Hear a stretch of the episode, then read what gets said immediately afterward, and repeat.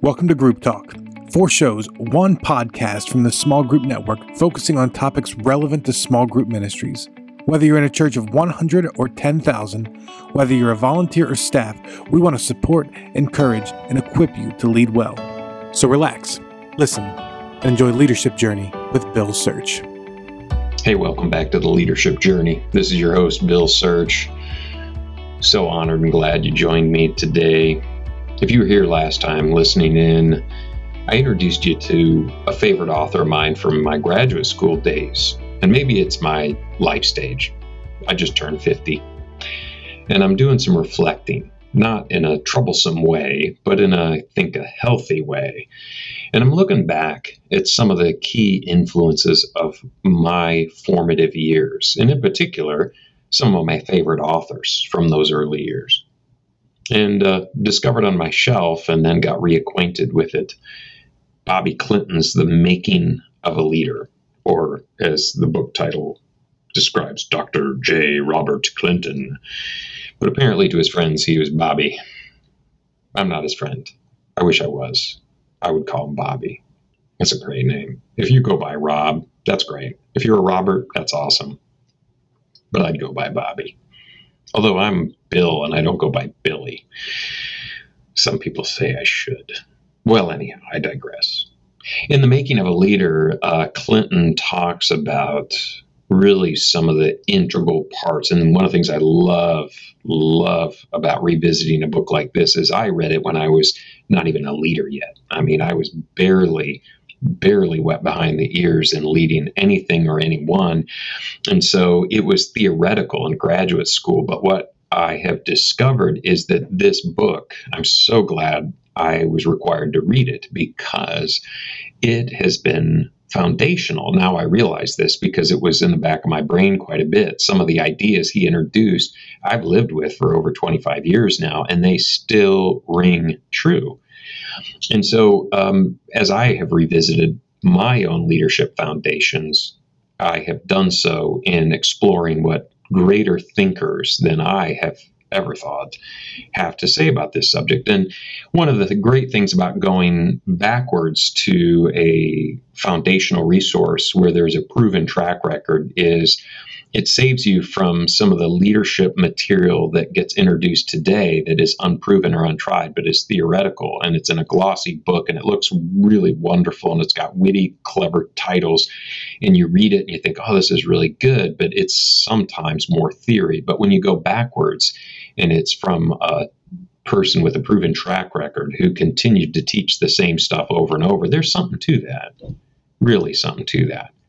And so, uh, one of the things that I've loved about the making of a leader is that Clinton speaks not just to the foundation, but also to the midpoint of your leadership, even into your later years. And as I sort of am leaning into a new chapter of my life in my 50s, I am I'm beginning to think about the next phase. And so he has spoken to the early phase, he's spoken to the middle phase, and so I'm moved by the picture that he paints of what could be in these next couple phases of ministry life for yours truly. So hopefully I've convinced you, if nothing else, to you know get the book on Audible or buy the book or read the Kindle or whatever. But uh, today I want to talk about one of the ideas that he introduces early in the book, and he talks about three big checks kind of tests, if you could say that, in the life of a leader. The first one is an integrity check. In other words, checking to see if you got integrity. There's an obedience check, checking to see will you do what you're called to do. And then there's a word check, and this has a lot to do with the Word of God. And so that's why I've entitled this episode Integrity, Obedience, and the Word Foundations of Leadership, because that's really what Clinton's talking about. And I think that's true for us too. And hopefully, as you listen in, this is going to spark something in you to think about, not only in your own life, but as you develop other leaders. These three are essential qualities of all leaders. If you have a leader that lacks integrity, you have a problem. In fact, Clinton says that God can't use someone without integrity. And I kind of wish that was true, but God has used people without integrity. I won't even name names. There's people from ancient past and there's people from just the past couple of months or couple of years that were well known, well established Christian leaders, and integrity seems to have been lacking. And it's heartbreaking. It's disappointing. So integrity is a big deal. And then there's obedience that'll come across your life. There's things that you need to do. You have to say yes. And if you don't, there's a real problem. And then there's what do you do with the scriptures? What do you do with the word? And so these are real foundational things. And hopefully, as I talk about them, it'll stir something in you, not just for reflecting on your own life and your own story, but also as you work with other leaders, as you develop other leaders, you talk about these things too. That's really my hope with Leadership Journey. It's that as a part of listening in and giving your time to this, it sharpens your saw and helps you become a better leader. But I also hope that it's instrumental and helpful as you develop others. So that's kind of what we're doing today. So, you know, he, he introduces this idea of an, an integrity check. And I was I was thinking about this in the early days of ministry. My wife had a, a friend, and uh, this is going to sound funny for those of you who are in my uh, kind of age bracket, a good Gen Xer, in particularly in the United States, you might know this and if uh, you're younger, you might think, what on earth is he talking about? But about 25 years ago, there was this um, thing that became very popular that you would print off photographs and then you would cut them up with these like clever scissors and then you'd buy these extra add-on stickers and labels and all these other things and you'd put them in a book. And it, the, the whole thing originally was called creative memories i think is what the thing was called. It might still be out there for all i know. Thanks to uh, the internet and thanks to uploading photographs you can do all this online without even so much as touching a photograph until it comes to you in your printed perfect bound book. But i digress again. Anyhow so this um this uh, little hobby of creative memories was not cheap. The scissors, as I recall, were like 10 bucks a pair, and you had to have like five or six different pairs to make the whole thing worthwhile. And then all the other little add ons and sheets of paper, it all added up quick. And we had no money. And my wife had a friend, and she said, Hey, you know, Bill works with college and young adults. And so why doesn't he have a special event for college and young adults and advertise and invite all of these college and young adults? And you can have a creative memory party. And as a result you know karen you'll get free stuff. And there is a little temptation free stuff. Now that's a silly illustration. I mean throw a party get free stuff. But in in a minister's life or in a, a volunteer's life there's always angles that can accidentally swamp the mission that you're living. It can accidentally become a competitor to the mission you're living. And one of the chief competitors, always for all time, is manna. It's money, it's stuff. And I remember that wasn't too tough. Uh, I remember even at the time, my wife and I having a very brief conversation, and even she was like, I don't think this is ethical. And I agreed with her because it's not. I was I would be using my position as a minister to have a gathering of people in order to personally profit. Now, creative memories I think might be gone now. I'm not sure, but but there's always something to replace it. There's always a gathering or a party for which you can sell something. And it to me was an integrity check early in our ministry. Would I depend upon the Lord for his provision?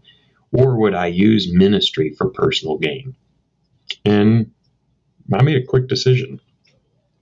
I would trust the Lord. Now, there's nothing wrong with being a bivocational minister. And if that's you, if you're like have a job and as part of your job, you also are heavily invested in ministry, terrific. But for those of us who this is our vocation, we have to be abundantly ethical, not to use the position we have in order to advertise another way to make money. Makes me think of the Apostle Paul, what he wrote to the Philippians after they'd sent him a nice financial gift. He says, Look, I've learned the secret of being content. I've had a lot and I've had a little, and it's all right with me. I can do all this. I can deal with all this through Christ who gives me strength.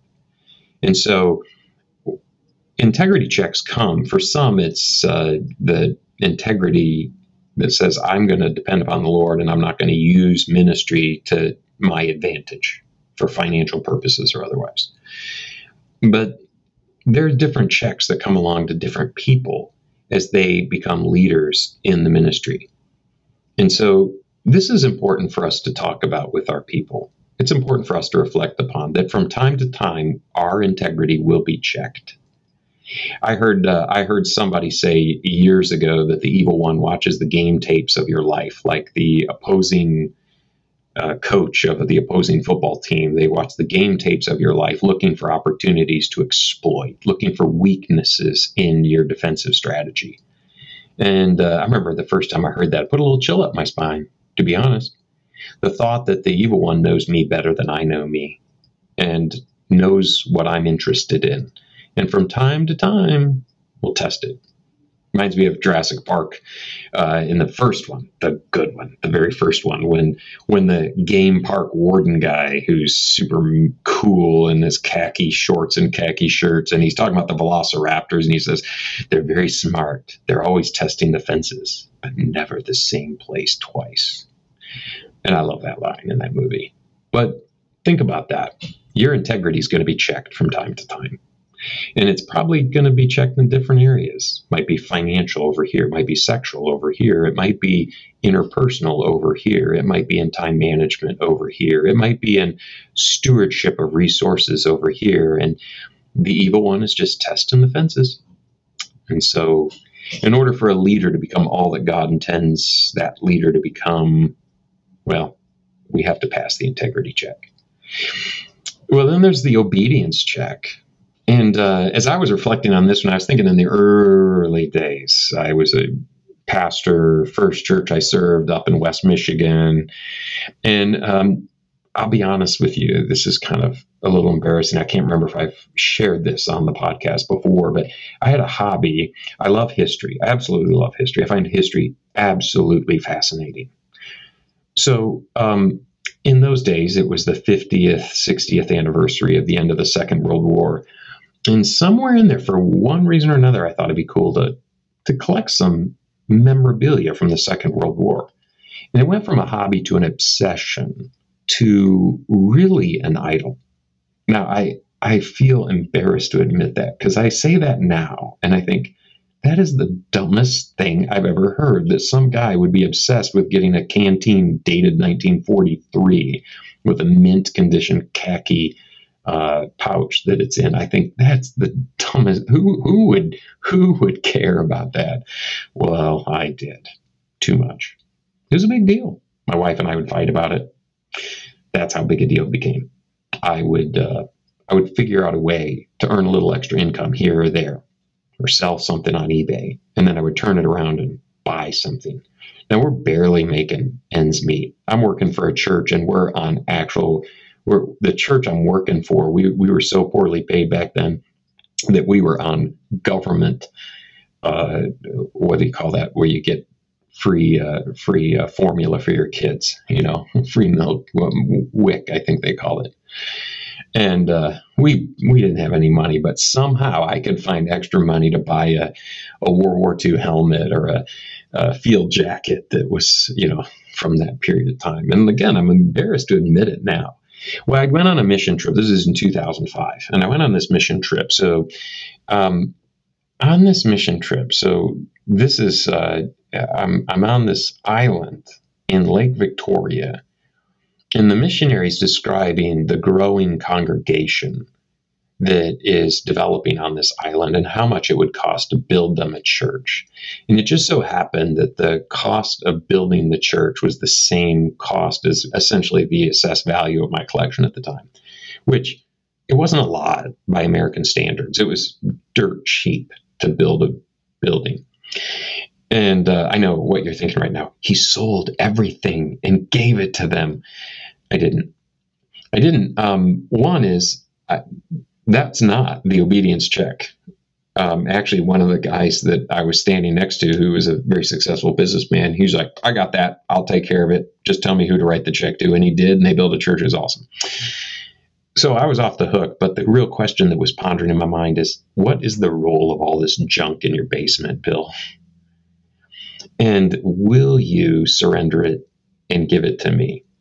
Will you quit checking eBay 17 times a day for certain things? Because that's basically what I was doing at work, morning, every hour on the hour. I was checking eBay for things.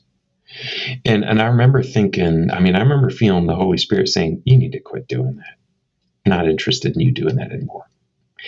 And uh, while I was on Bombiri Island in Lake Victoria, it was pretty easy not to check uh, eBay because I had no internet access. It was in the early days. Even if I would have had a mobile phone back then, I didn't.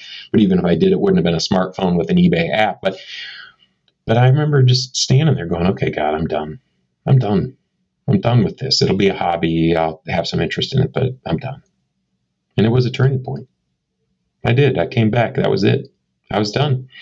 I still have a bunch of the stuff, but it, it's not what it ever was. And by the way, if uh, you name the price, you, you, the stuff's all yours. It's for sale if you want it.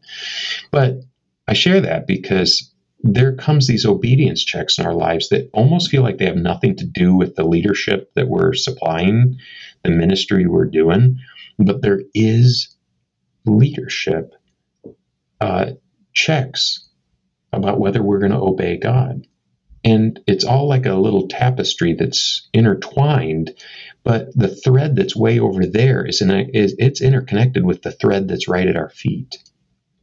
And so i remember that day. I remember it was 2005 and i remember saying lord it's yours. If you want the whole thing you can have it all. If you if, if you want me to be done with it. That wasn't what was asked of me. What was asked of me is will you just stay off ebay? Would you just quit making this an obsession? And it was a turning point in my life. By the way, it was a turning point in my marriage. My marriage got way better when I quit caring about all that stuff.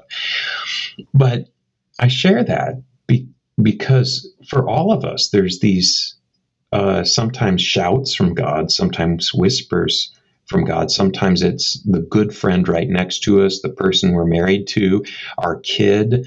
It could be any number of voices that say, You have a you you have a thing going on right here and it needs to stop.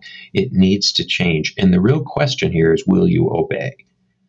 And oftentimes at least what i have found like my example of collecting military memorabilia is that it can be the dumbest of stuff.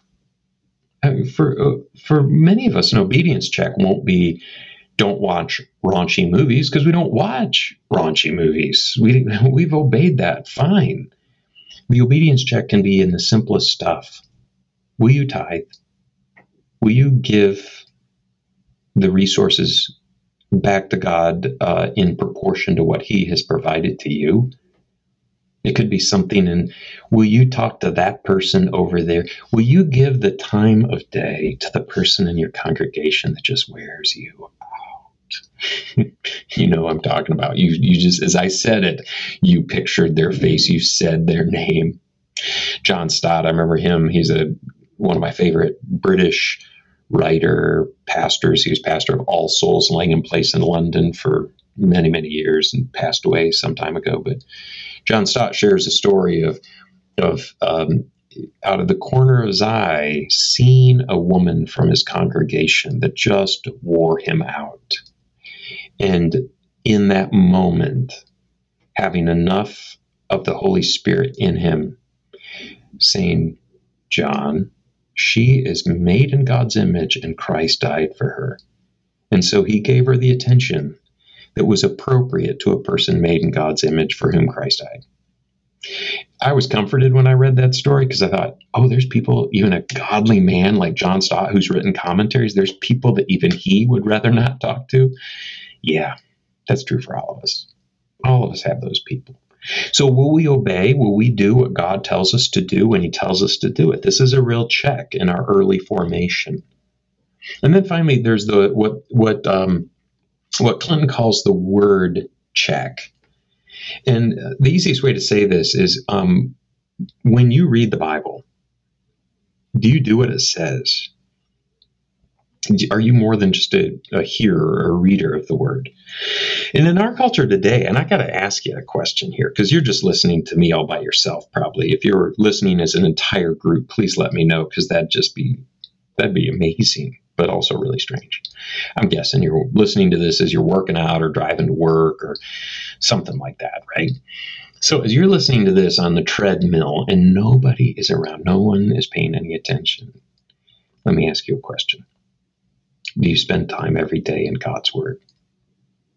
I don't mean a devotional. I don't mean the email that comes to your inbox from your church, or I don't mean, uh, uh, you know, our daily bread. Good things, good things. I'm saying, do you every day spend 5, 10, 15 minutes just reading a portion of God's Word and asking the Spirit, what would you have for me today? Do you do that? I know I asked that question. Some some are like, absolutely. And some they go, not really. And again, you're all by yourself, so be honest. I mean, God knows, so don't lie to him. It's not nice. So so where do you start with this uh, word check? Well, there's there's the first place you start with, which is reading God's word. And and I had a friend years ago who just told me he's like, Bill, the truth is I'm I've always been just terrible at that. I always feel guilty about it. So I suggested something different rather than self discipline, rather than coming up with a regimen, rather than having some habit. Those are good things, but most people, those things wear off. So I just said, well, why don't you start with praying that God would give you a real hunger or thirst for his word? Just just pray, God, help me want to spend time with you in your word. I don't, in fact, be honest. God knows what's happening in your brain. So if you don't really want to, own it. Just say, I don't really want to do this or I get really confused, or I, I, I start strong and I finish weak. And so, Lord, help me. Give me a real desire.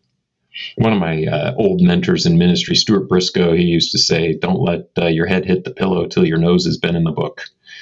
And he means the Bible, of course. Well, that's a way of looking at it.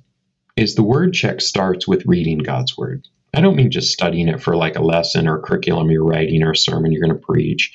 That's that's the professionalism side of what we do. But I'm talking about like just what we ask the people in our congregation or our groups to do, which is spend time every day in God's Word. And so it starts there. It starts by saying, God, give me a real desire for that. That's worked for me, by the way. I prayed for that, and, and God has given me a desire for it. And so I don't even wake up in the morning and think, oh, I have to do this. I look forward to it. I really do. And so and so uh, the next question with it is, is when you encounter something in the Word, do you encounter something and you go, man, I know who needs to hear this? And it conjures up images of all those nefarious souls that cross your path that you think, my, my, my, my. I should probably anonymously, anonymously send them this verse. Maybe they'll quit sinning. Or do you, maybe you do that. You probably don't. Hey, all you amazing small group point people out there, Jason Banzoff here, Group Talk producer, and I wanted to talk to you real quick about huddles. Huddles were instrumental in my growth as a small group point person. I remember my first huddle. I was new to groups and had very little understanding of what to do. I was able to walk away from that first huddle with ideas to bring to senior leadership and a plan going forward. After that, I looked forward to our huddles so much and eventually started my own. You see, the purpose of huddles is to learn, share, and grow with fellow small group and discipleship people in your area. Huddles are a great and free, I said that, free way for you to connect with others just like you in a meaningful way. Visit smallgroupnetwork.com forward slash huddles to find one near you and connect with other people just like yourself. And if you don't see one, start one today. Now back to Bill Search and Leadership Journey. And that's the real word check. I mean, I think of the word check as being twofold. You're actually in it, and then you're actually trying to live it out imperfectly. I don't know anybody who does it perfectly, but they're trying. They're making an earnest effort. So as you as you think about these ideas, uh, as you think about them in your own life, and you think about them in the lives of your people, it'd be interesting almost to grid it out: integrity, obedience, word, and almost give yourself a bit of a a score, not for anybody else, just for you. And, um, you know, if, if you're the kind of person that sees your glass as half empty, just recognize that. Just know, gosh, I'm always hard on myself. So if you gave yourself a lot of D's in there, they're probably C pluses or B minuses. And if you're the kind of person that's like the glass is overflowing and you have A pluses and all that, maybe give yourself a C here or there. And it's not because uh, we can't have a high score in these. It's more of the honest reflection of how have I done and how am I doing? And it would be interesting too, as you do this, especially if you're at a different season, not a foundational season, but a later season of life for you to go, you know, as I think about this, um, I've noticed that there's some new integrity checks along the way. You know, I have five different streaming services and all the movies or TV shows that are being recommended. I know what's in there and I know where it will take my brain, and that's not good. And it just so happens that a bunch of my friends lately have been telling me, oh, you need to watch this. You got to watch this. You got to see this.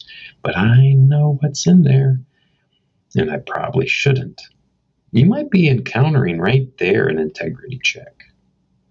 Or if you if you're having this sense like the spirit has been kind of under your skin about a thing or two, you might be dealing with an obedience check that's on your front porch.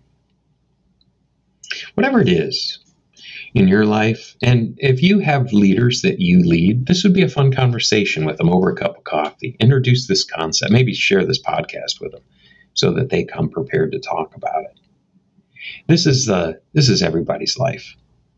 I don't care if you're a political leader, a church leader, a business leader, I don't care if you lead just uh, yourself or if you lead a family. If you have a, a small group of people or you lead a big old Sunday school class or you pastor a small church or a medium church or a big church, this is true for all of us. There's always something that's going to test our integrity. There's always something that's going to test whether we obey God. And there's always going to be something that tests whether we will even spend time in God's word, much less obey it, do it, live it. And so this is a this is a noble pursuit. This is something worth reflecting on.